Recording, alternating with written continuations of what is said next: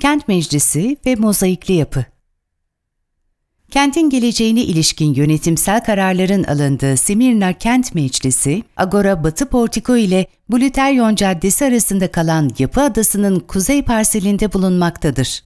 Aynı yerde ilki Helenistik dönemde, diğer ikisi Roma döneminde olmak üzere üç kez inşa edilmiştir.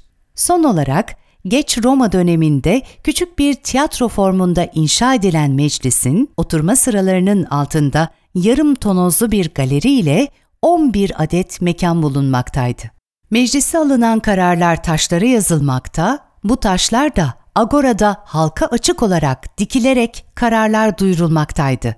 Diğer yandan papyrus ve parşömenlere yazılan ıslak imzalı kararlar meclisin altındaki arşiv odalarındaki raflarda saklanmaktaydı. Kent Meclisi'nin güney bitişiğinde yer alan mozaikli yapının sosyal ve kültürel faaliyetlerle siyasi toplantılara ev sahipliği yaptığı düşünülmektedir. Neredeyse tamamı ortaya çıkarılan bu yapıya, bitkisel ve geometrik ögelerden oluşan büyük ölçekli mozaik taban döşemesi nedeniyle bu isim verilmiştir. Mozaik döşemenin bir bölümü iyi korunmuş olarak günümüze ulaşmıştır.